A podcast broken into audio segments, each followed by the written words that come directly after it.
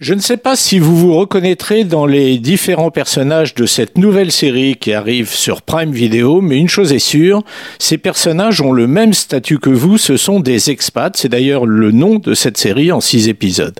Alors on va essayer de vous donner envie, ça s'appelle un teaser pour vous raconter. Ça se passe à Hong Kong, une ville qui, entre parenthèses, a vu arriver puis repartir ces dernières années des centaines de milliers d'expatriés venus du monde entier et repartis ailleurs, en grande partie à cause de la loi de sécurité nationale très contraignante, limite flicage, disent ces déçus. En revanche, 10 000 Français vivent encore à Hong Kong aujourd'hui. Alors, notre série, on y revient, c'est la rencontre de trois femmes expats que la vie a déjà pas mal cabossé. Il y a une célèbre architecte américaine incarnée par Nicole Kidman, une toute jeune coréenne et une anglaise.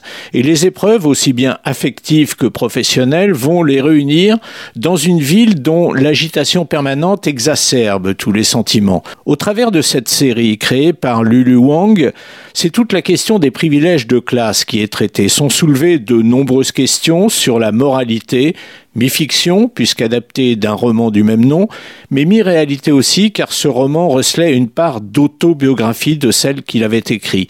Il faudra voir à l'usage laquelle des deux caractéristiques prend le pas sur l'autre, les histoires de ces femmes, ou bien leur statut commun d'expatriés, on verra à la fin, hein, ça vient de commencer.